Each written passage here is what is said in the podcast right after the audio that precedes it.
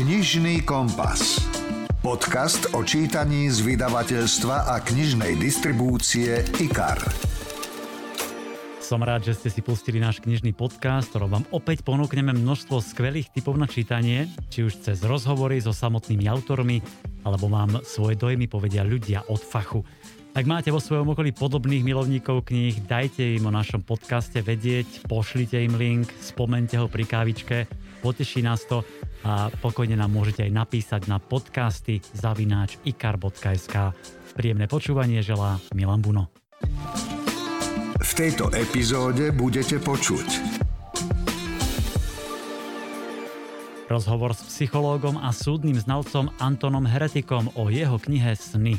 Toto není súťaž o Oscara, hej, v kategórii sexuálny sen a výpravný sen a dobrodružný sen. To je váš sen. Poďme sa naň povedať taký, aký aj keď sa vám zdá jednoduchý alebo príliš krátky a podobne. V mini rozhovore s Luciou Saskovou si povieme o jej knihe Unesená. Dáme tip na fantastickú detektívku 7 smrtí Evelyn Harkáslovej, aj klasiku Daphne de Maurier Rebecca, či novinku Utajená dcéra. Pre deti máme pripravenú kukučku Alžbetku, ktorú predstaví autorka Simona Novotná. A pridáme úrivky z kníh, ktoré načítali Boris Farkáš, Dominika Žiaranová a Peter Kočiš. Rozhovor zo zákulisia kníh. Zamýšľate sa niekedy nad svojimi snami? Rozoberáte ich so svojim partnerom alebo kolegami v práci či s priateľmi? Myslím, že sny nás fascinovali odjak živa a fascinujú nás aj dnes a preto máme pre vás jeden skvelý tip. Knihu s názvom Sny a s podtitulom Využitie v psychoterapii a osobnostnom raste. Autormi sú manželia Anton Heretik a Andrea Heretiková Marsalová. Ja som oslovil psychológa a súdneho znalca Antona Heretika, aby nám priblížil, čo nájdu čitatelia v tejto knihe. Jednak nej nájdu taký prehľad eh, teórií snov, pretože každý psychologický smer a psychoterapeutický smer priniesol vlastne vlastný spôsob práce so snami. Jednak dávame tie sny do, eh, do pozadia s našim spánkom a je tam aj veľa o spánkovej medicíne, aj vysvetlenie teda prečo sa nám sníva tak často za noc, pretože ja vždy hovorím, že 5 krát za noc chodíme do kina, mali by sme to užiť. No a potom v tej záverečnej časti tej knihy sa snažíme ako prispieť takým našim osobným pohľadom osobným prístupom. Jednak je tam časť, kde my vysvetľujeme, ako robíme s našimi klientami v našej psychoterapeutickej praxi a potom je tam tá časť spomínaná o osobnostnom raste a tá sa opiera o naše skúsenosti, ktoré sme mali s workshopmi, so zdravými ľuďmi, ľuďmi, ktorí sú v pomáhajúcich profesiách a hlavne niekoľko rokov učíme na škole predmet pre psychologov práca so snami. A tí nám nosili veľa snov a ich museli povinne spracovať v rámci svojej záverečnej práce, čiže získali sme veľmi veľa materiálov a zaujímavých snov aj interpretácií, ktoré sme použili tiež, tiež tejto knižke. A dúfame teda, že aj pre ľudí, ktorí nechcú ísť do psychoterapie a o svojím sen sa zaujímajú len z takého odstupu. Sú tam také rôzne cvičenia, ktoré hovoria, ako s konkrétnym snom sa dá pracovať. Práve to je asi tá posledná kapitola, ktorá mňa veľmi zaujala. Návody, ako môžu ľudia s tými snami pracovať, robiť. Jasne, no sú tam napríklad e, o tom, ako sny reprezentujú naše nejaké nesplnené túžby a priania, čo je tá pôvodná myšlienka Freudova. Potom sú tam ako sny súvisia s našou budúcnosťou, ako môžu smerovať na tom, ako by sme sa mali vyvíjať. Sú tam e, práce, ktoré hovoria, že viac ako tie myšlienky a symboly snov sú dôležité tie emócie, ako s tým pracovať. Napríklad sú tam cvičenia, ako inscenovať sen, podobne ako sa to robí v psychodráme, že sa napríklad e, aj to niekedy používame aj v našej praxi, že klient prerozpráva nejaký sen a nejakú časť toho inscenujeme. Je tam on a nejaká iná postava, ktorú môže napríklad zahrať terapeut a necháme ho, aby sa vžil do seba a potom aj do tej druhej postavy. Aby sme zistili, prečo sa mu vlastne objavila táto scéna a táto emócia. Mnohí ľudia inak hovoria, že sa im nesníva, že nemajú žiadne, žiadne sny. Uh, asi sa nám sníva, alebo teda určite sa nám sníva každému.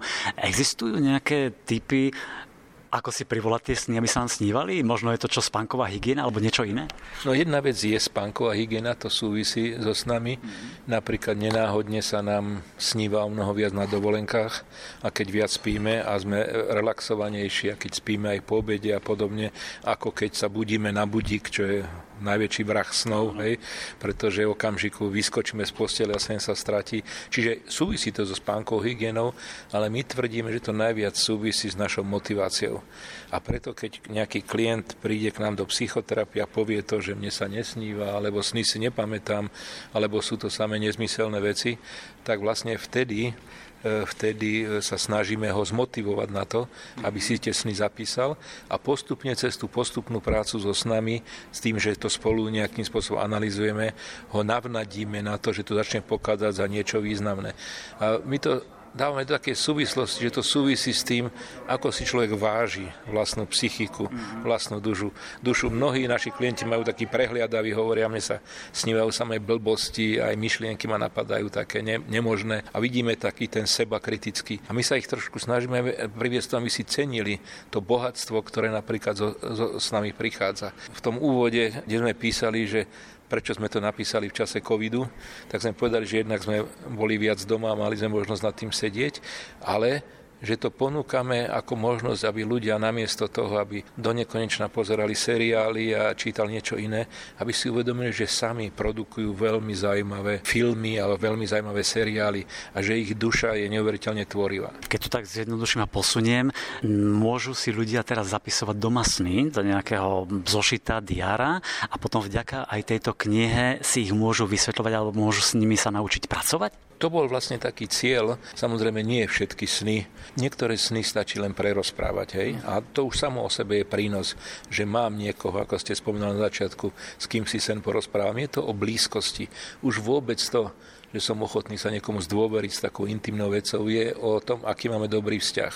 Ale keď to chceme ako posunúť ďalej, tak práve tá práca so snami nás má viesť k tomu, aby sme si tú vlastnú psychiku viac vážili a naučili sa s ňou trošku jej viac rozumieť. A samozrejme je veľmi dôležité aj tie emócie, ktoré sprevádzajú sen, pretože my nehovoríme len, aký bol dej sna a aké postavy, figúry, objekty tam vystúpali, ale pýtame sa, ako sa vyvíjala tá, tá emócia. A to je veľmi dôležité pretože tie emócie hovoria o tom, aký je sen dôležitý. Napríklad veľmi často ľudia majú úzkostné sny a hnevajú sa na to, že majú úzkostné sny a ich reakcia je taká, že sa zobudia, posadia na postel a povedia, fuj, aký hnusný sa len rýchlo zabudnúť, ale ten sen sa im samozrejme vráti, pretože ho nejakým spôsobom nespracovali, ten materiál tam je stále prítomný. A preto lepšie ako povedať si, že fuj, aký hnusný sen, spýtať sa, prečo je ten sen pre mňa taký dôležitý, že bol sprevádzaný až takou silnou emóciou. Deti a snívanie a sny. To je podľa mňa veľmi fascinujúca oblasť. Ja mám sám dve céry a niekedy mi porozprávajú o svojich snoch. Aj týmto ste sa zaoberali? Musím povedať, že ani ja, ani moja manželka nie sme detskí psychológovia, ani psychiatri, čiže cieľene s tým nepracujeme, ale je veľa literatúry o práci so snami detí. Problém je v tom, nakoľko sú nám deti schopné ten sen prerozprávať.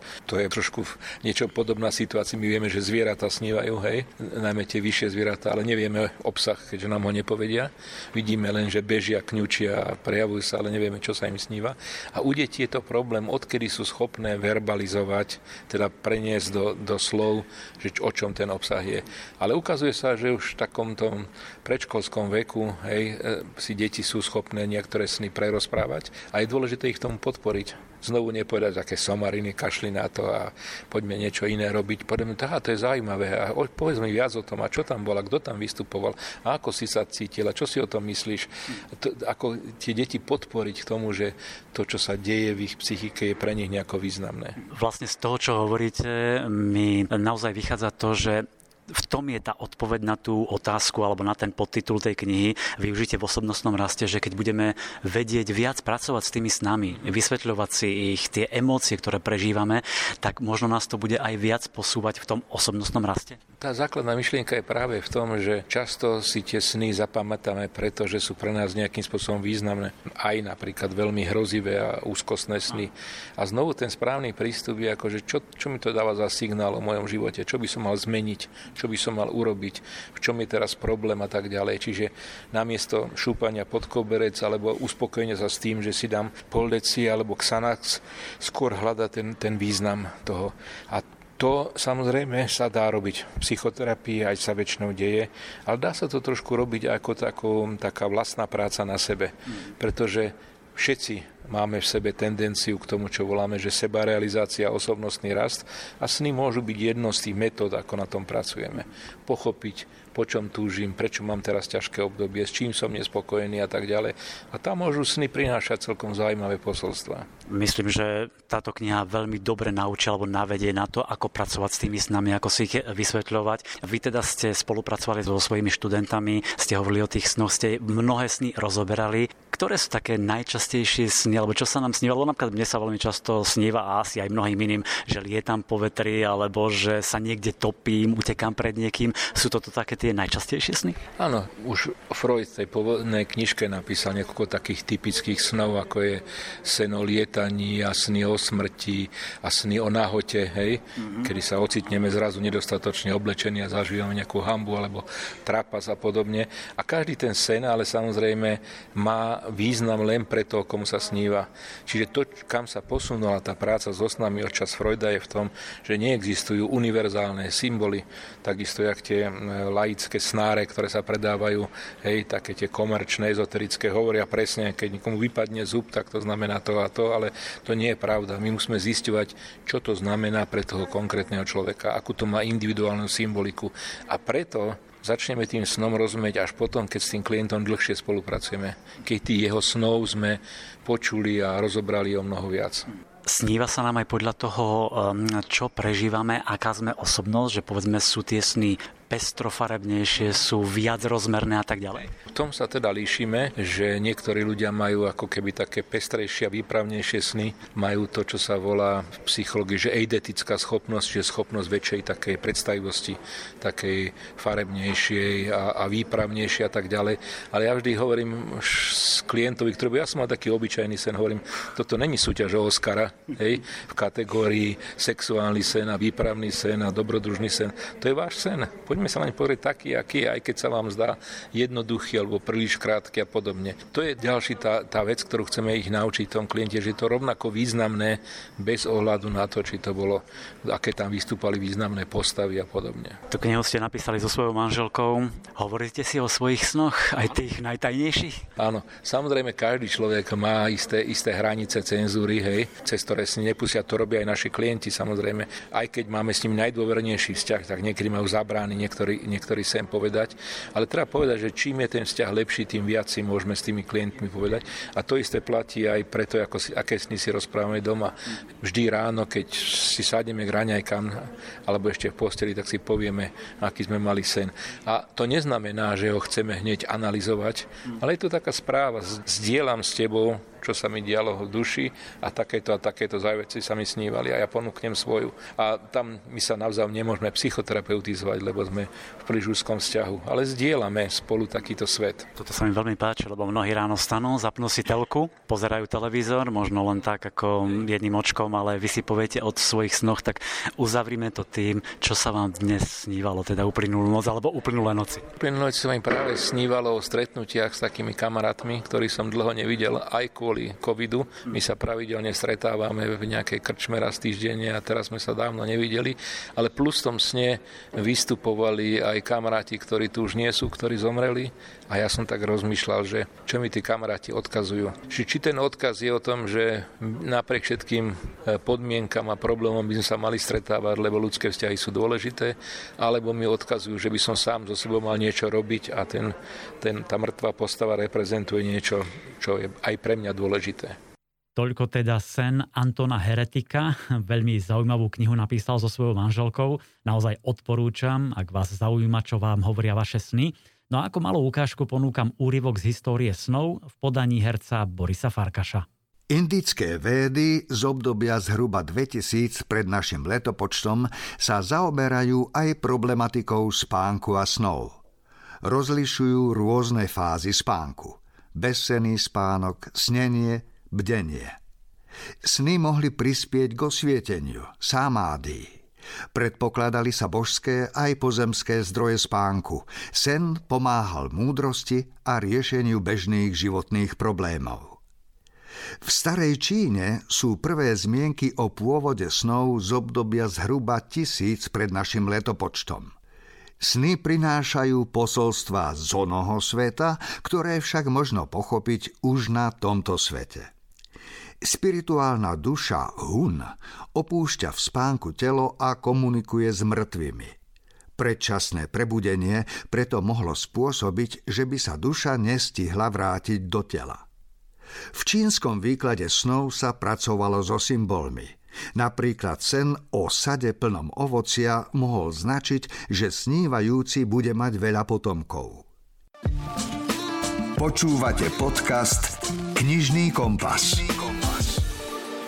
Verím, že sme vás nalákali na novinku Sny od manželov Heretikovcov. E, teraz mám pre vás ďalšie skvelé typy na čítanie a začnem kultovým dielom Daphne du Maurier, Rebeka, ktoré vyšlo aj v súvislosti s tohtoročným filmom z americko-britskej produkcie. E, román bol viac raz filmovaný, asi najúspešnejšia je verzia Alfreda Hitchcocka, film Rebeka s Lorenzom Olivierom v úlohe Maxima de Wintera z roku 1944. Ale určite sa oplatí prečítať tento významný román. Teraz máte tu príležitosť. Rebeka je v novom vydaní, ktorú odporúča aj šéf-redaktorka vydavateľstva IKAR Danka Jacečková. Kniha Rebeka je pozoruhodná hneď v niekoľkých ohľadoch. Prvýkrát vyšla v roku 1938, Daphne du Maurier ju písala ako román zo svojej súčasnosti, ale keď ju čítame, máme pocit, že ju písala dnes o vtedajších časoch. Tak dobre a kvalitne vystávala vety aj celý príbeh. To stupňovanie deja a atmosféry je neskutočne podmanivé. Aj vďaka tomuto majstrovstvu sa tento titul objavuje pravidelne v rebríčkoch najzásadnejších celosvetových diel, hoci keď vyšiel, viaceré vážené literárne spolky nad ním ohrňali nos. Bola to priekopnícka kniha, pretože to nie je romanca v pravom zmysle, hoci je tam veľký príbeh lásky.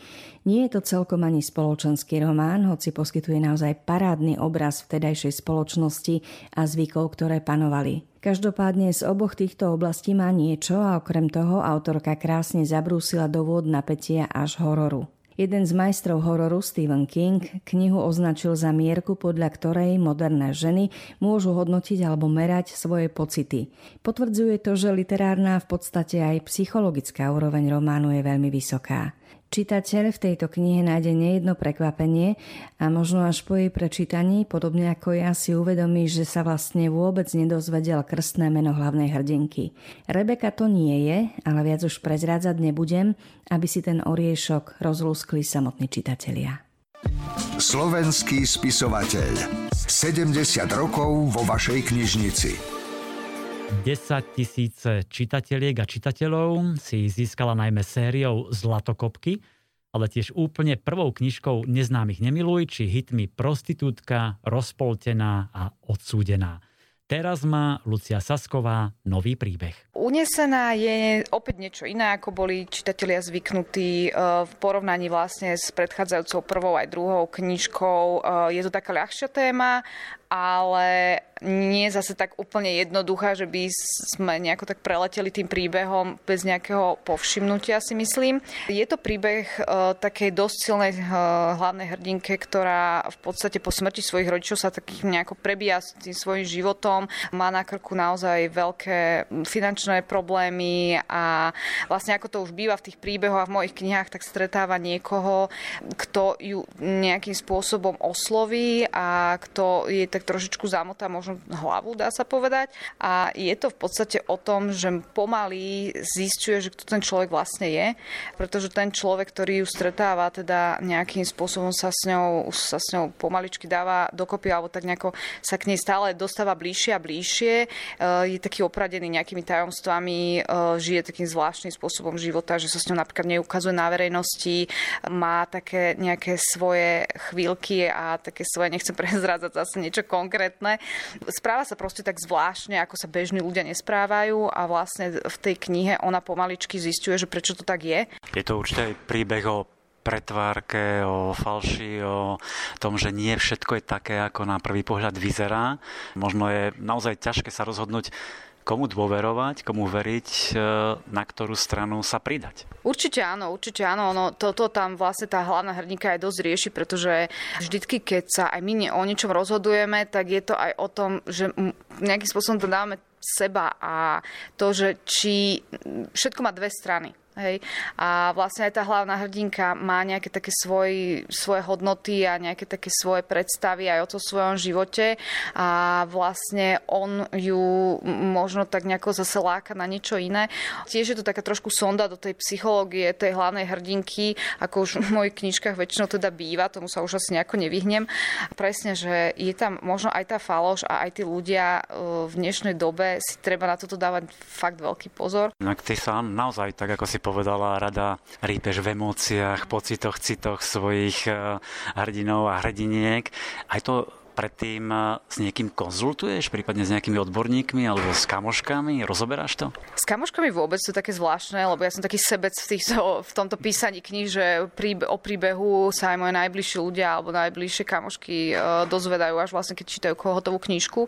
Tuto pri unese nebolo treba, pretože tam bol naozaj ten e, psychologický pohľad taký, taký možno, že trošku laický, ale zase pri, jasné, pri psychologických románoch, ktoré som písala predtým, tak tam vlastne musel byť ten názor odborníka, alebo by som veľmi nerada spadla do nejakých takých až, až nejakých sci-fi sfér, čo sa týka tej psychológie, takže tam som si overovala veľmi veľa vecí. Rozhodne súhlasím, je to aj potom uveriteľnejšie celý ten príbeh. Mám pocit, že unesená je tak trošku viac zo súdka zlatokopiek. Presne tak, to si úplne trafil. Myslím si, že aj tentokrát tak ako najviac ulahodí možno tým fanúšikom tých zlatokopiek a bolo to už možno, že aj po tej odsúdenej tak potreba, že aj ja som si pri tom písaní už tak chcela trošku oddychnúť a dať niečo také iné a vlastne napísať taký príbeh, pri ktorom naozaj ma to nebude rozožierať tak znútra, ako ma tie predchádzajúce dva rozpoltená odsúdená zožierali doslova niekedy v niektorých chvíľach. Takže táto unesená je taká ľahšia. No, myslím si, že možno, že aj moji čitatelia to uvítajú, že už teda nebudeme uh, riešiť nejaké otázky života a smrti, aj keď...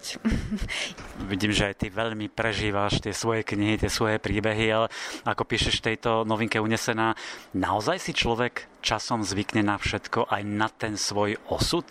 Ako kto asi? Toto je pravda, že ja veľmi tak, som taká veľmi empatická voči tým mojim hrdinkám, niekedy až príliš. A naozaj, že niekedy, ono sa tomu ale asi človek nevyhne, keď je s tým príbehom v podstate nejakého 3 roka, tak vtedy, vtedy to je úplne normálna vec, že ja niekedy fakt rozmýšľam ako hrdinka a snažím sa na všetko pozerať, ako ona čo by urobila. Ona stále si kladiem tieto otázky. Myslím si, že my máme tú možnosť, že keď si na niečo nechceme zvyknúť, tak je tam tá možnosť, že robíme všetko preto, aby sme si na, na to nezvykli. A toto je už asi na každom konkrétne človeku, že kde má tú hranicu konkrétnu, na čo si chcem zvyknúť, na čo si zvyknem a teda s čím úplne absolútne nesúhlasím a na čo si nezvyknem. Lucia, povedzme si ešte o tej obálke, lebo tá je nádherná tá je úžasná. My keď sme vybrali s grafikom, alebo teda s vydavateľstvom, nielen s grafikom, uh, vlastne obrázok, tak ja som vedela, že oni to určite poňajú úplne na ten wow efekt, že keď bude vytlačená, tak bude určite úžasná, ale naozaj, keď uh, som ju videla teda prvýkrát, tak som, tak som ju skúmala naozaj asi 5 minút správa zľava, lebo ona je naozaj z každej strany úplne iná. A ja aj keď ju teraz držím v ruke, tak som úplne taká fascinovaná tým, že čo dnešná tlač už dokáže a si tak spomínam, že kedysi, keď sme čítali knížky a vlastne sa rozlišovali iba ilustrované obálky a fotoobálky a vlastne naozaj už pri odsúdenej bola podobná technika použitá a ja som bola už vtedy, vtedy mi normálne padla sánka, že wow, ale toto je opäť niečo iné a no neviem sa, neviem sa na to vynadívať. Ako ja o tom veľmi ani neviem veľa povedať, to by asi vedeli skôr grafici a teda ľudia v tlačiarniach, ale myslím si, že ju neprehliadne nikto. No. Verím, že ste si túto obálku už všimli a ak ešte nie, hľadajte unesenú a uvidíte, ako perfektne vyzerá z tej grafickej stránky. Aby som vás nalákal ešte viac na samotný príbeh, ponúkam úryvok, ktorý načítala herečka Dominika Žiaranová. Kým som prišla domov, lialo ako z krali. Napriek tomu, že bol koniec mája, počasie zodpovedalo priemernému októbru. Prebehla som od auta do domu a tých niekoľko sekúnd stačilo, aby mi vlasy nasiakli vodou a do tenisiek prenikla voda. Malý dvor pred domom stále nebol dokončený a namiesto chodníka, ktorý rodičia naplánovali, tam ostalo iba niekoľko dosiek položených na zvyšných tehlách. Zabuchla som za sebou dvere a stiažka vzdychla. Prešiel rok. Rok od autohavárie, ktorá mi vzala oboch rodičov. Len tak, lusknutím prsta, bez akéhokoľvek upozornenia či znamenia – Jednoducho policajti zazvonili, zabúchali na dvere a vyslovili mená rodičov, aby si overili, či klopú správne a či som ja tá dcéra, ktorej treba prednostne a neodkladne oznámiť úmrtie. Zvonček je dodnes vypnutý. Ticho sa stalo mojou súčasťou a zdedený úver, ktorý som platila, mi obmedzil všetky záľuby. Nestiažovala som sa. Napriek tomu, že mi kopec ľudí odporúčalo dom predať, neurobila som to. Nie, že by som nad tým neuvažovala. Len som to jednoducho nedokázala.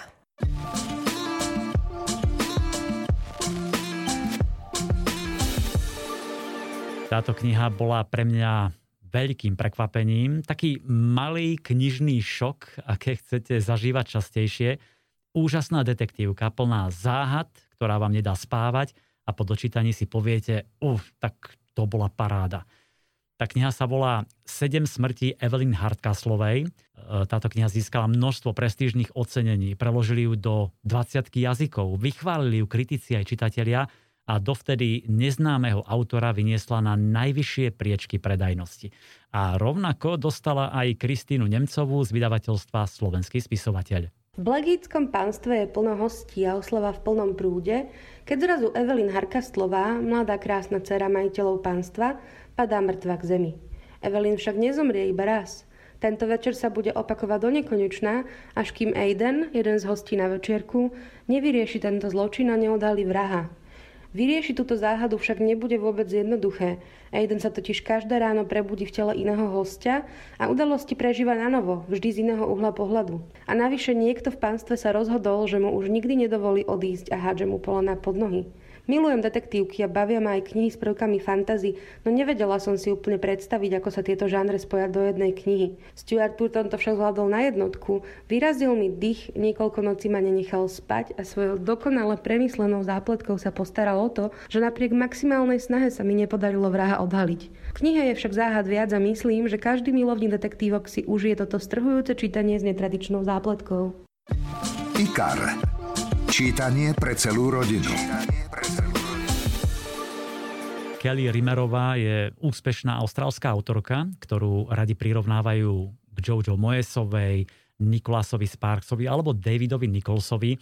V Slovenčine jej vyšli už dva krásne príbehy. Spoznal som ťa bosu a keď som ťa stratila. No a teraz má Rimerová novinku s názvom Utajená dcéra. Príbeh, pri ktorom asi vyroníte množstvo slz. Ocitneme sa v roku 1973, kedy Lily po prvý raz uvidela svoju novonarodenú dceru. Zúfalo sa pokúsila vriť si jej tváričku do pamäti a keď ju potom odobrali, pochopila, že svoje dieťa už nikdy neuvidí. Presunieme sa o takmer 40 rokov neskôr a sledujeme učiteľku a hudobničku Sabinu, ktorá sa práve chystá oznámiť rodičom veľkú novinu. Čaká dieťa. Jej zakriknutá, precitlivená matka a autoritatívny otec však namiesto čírej radosti reagujú nepochopiteľne. Sabina zistuje, že si ju adoptovali, celý život žila v klamstve, zradili ju a celý jej svet sa zrúti. Nedokáže pochopiť, ako nejaká matka môže opustiť svoje dieťa, ani prečo jej rodičia tak dlho minulosť tajili a prečo mlčia, aj keď už pravda vychádza najavo. Sabina sa preto rozhodne nájsť svoju biologickú matku, ktorá sa aj kedysi vzdala a to, čo zistí, zmení život nielen jej, ale aj ženám, ktoré ju celé tie roky milovali. Utajená dcéra od eh, Kelly Rimerovej je dojímavý, nádherne vyrozprávaný príbeh o bolestivom odlúčení a trvalej sile lásky. Stonožka. Knižná kamoška pre všetky deti. Simona Novotná je mladá slovenská autorka, ktorá napísala krásny príbeh o kukučke Alžbetke. A tá má podobne ako my, ľudia, svoje sny a túžby. Knižka sa volá Ako si kukučka hľadala rodinu a predstaví vám ju samotná Simona. V tejto knižke sa nachádza príbeh malej kukučky Alžbetky, ktorá sa jedného dňa rozhodne, že si chce nájsť svoju vlastnú rodinu, pretože ako je známe, kukučky kladú vajíčka do cudzích hniezd a ona to nevie. Ona vyrasta v hodinárstve. No a všimne si tak, že na ulici sa podobajú mamičky s detičkami, psíky so šteniatkami a ona sa s tým majstrom hodinárom ani s kocúrom, s ktorým žije, nepodobá a tak sa rozhodne, že teda pôjde do toho sveta hľadať tú svoju skutočnú rodinu. Nájde ju? Nájde, ale úplne inak ako čakala. Presne, mne sa na takýchto knihách, na detských knihách páči to, ak majú v záver nejaké poučenie, nejaké zamyslenie a táto kniha ho má a práve v podobe rodiny. O, rodina je častokrát niekto úplne iný, ako si myslíme. Táto knižka vznikla náhodou tak, že som so svojimi kamarátmi scenáristami sedela raz na káve a mali sme do školy vymyslieť nejaký príbeh na večerníček tak sme vymysleli niečo s kukučkou, lenže potom ten príbeh celý ako keby zapadol prachom, my sme doštudovali a ja som ho po nejakých rokoch objavila v počítači, že táto téma by bola vhodná. Tak som sa ich spýtala teda, že či by im to nevadilo si ho požičať, pretože oni už nikto z nich sa nevenuje vlastne písaniu a takto, len ja som zostala nejaký posledný mohikán, tak mi povedali, že teda môžem tak som si ho zobrala, ale len to gro, že kukučka ide hľadať rodinu. Ale ako to celé dopadlo, tak to mi trvalo dlho vymyslieť. Tá knižka sa končí nádhernými Vianocami, Vianočným sviatkom, tak podľa mňa knižka je vhodná pre deti pod Vianočný stromček. To určite áno. Akože nebol to zámer napísať, ale keďže ja mám veľmi rada jeseň a najradšej mám Vianoce, tak vždycky sa snažím do tých svojich príbehov zakomponovať práve tie Vianoce. Lebo Vianoce sú takým symbolom radosti, pokoja a vlastne takých tých dobrých koncov, takže možno aj preto. Určite tie Vianoce a tá rodina to ide k sebe. Tento nádherný príbeh je doplnený aj krásnymi ilustráciami. Ilustrovala ho Alžbeta Kováčová. Ako vznikla táto spolupráca? My sa nepoznáme, ale cez pani redaktorku Roškovú, ona mi vlastne navrhla túto ilustrátorku, poslala mi obrázky, že či teda s tým súhlasím a keď som to otvorila, ja som ostala očarená. Ako fakt neskutočne krásne, mne sa tak páčia tie obrázky, že bola jasná voľba. Určite, hej, takmer na každej strane sú tie obrázky a úžasne dotvárajú ten celý príbeh, takže ak máte chuť, ak hľadáte nejaký darček pre deti pod Vianočný stromček, tak odporúčame knižku Simony Novotnej Ako si kukučka hľadala rodinu. Počúvate podcast Knižný kompas. A na záver super správa, hit tejto jesene Smršť od Jozefa Kariku je už aj ako audiokniha, ktorú môžete počúvať pri športovaní, upratovaní, žehlení, šoférovaní, jednoducho kedykoľvek dostanete chuť.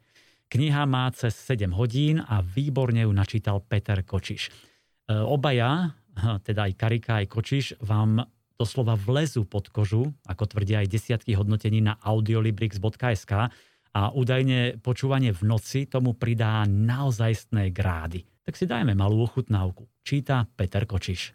Máš, nemáš. Medzi tým jediná blbá sekunda. Najviac mi utkvel v pamäti Ninin zážitok, ktorý ňou do špiku otriasol, hoci odolná. Zrážka chodca s vlakom. Kto vie, na čo vôbec privolali záchranárov? Zbytočnosť, ale robí sa to. Chlap v strednom veku, rozrezaný na poli. Jeho zvyšky a vnútornosti zbierali spoločne s policajtmi. V takých prípadoch neplatí striktné delenie úloh. Každá ruka dobrá. Nina s kolegom odnášali spodnú polovicu tela. Nohy s kúskom trupu odpíleným nad bedrami. Vo vrecku zakrvavených a dodriapaných džínsov zazvonil mobil. Chvíľu to ignorovali, ale protivné pípanie neprestávalo. Veselá melódia od Spice Girls, skladba Mama. Nine to nedalo, vytiahla mobil z vrecka, prijala hovor. Milanko, si tam? Ozval sa starý ženský hlas. Čo nedvíhaš? Čakám ťa. Presne tak. Matka tragicky zosnulého. Zatiaľ o ničom nevedela, ani len netušila niečo zlé. Čakala syna, ktorý šiel do reštaurácie zobrať jej jedlo do obedára. Nina pritom zízala na polovicu mŕtvého tela, ale nezložila. povedala starenke pravdu. Potom z toho mala dva mesiace depky. Hovorila o vyhorení. Našťastie sa s traumy vylízala. Síce dosť silene žartuje, ale keď vieš, o čo ide, prosto to neriešiš.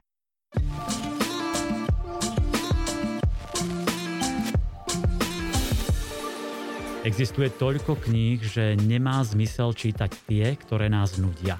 Povedal kedysi kolumbijský spisovateľ Gabriel Garcia Marquez a naozaj táto jeseň prináša množstvo knižných hitov a bestsellerov od svetových aj slovenských autorov. Mnohé z nich nájdete na www.knižnykompas.sk tak si kliknite a nechajte sa inšpirovať. No a chcete vedieť o novinkách ešte viac, chcete počuť svojich obľúbených spisovateľov a zaujímavosti zo sveta kníh, pustite si náš knižný podcast aj o týždeň vo štvrtok. Dovtedy sa majte pekne, teší sa na vás Lambuno. Počúvate podcast Knižný kompas. Knižný kompas.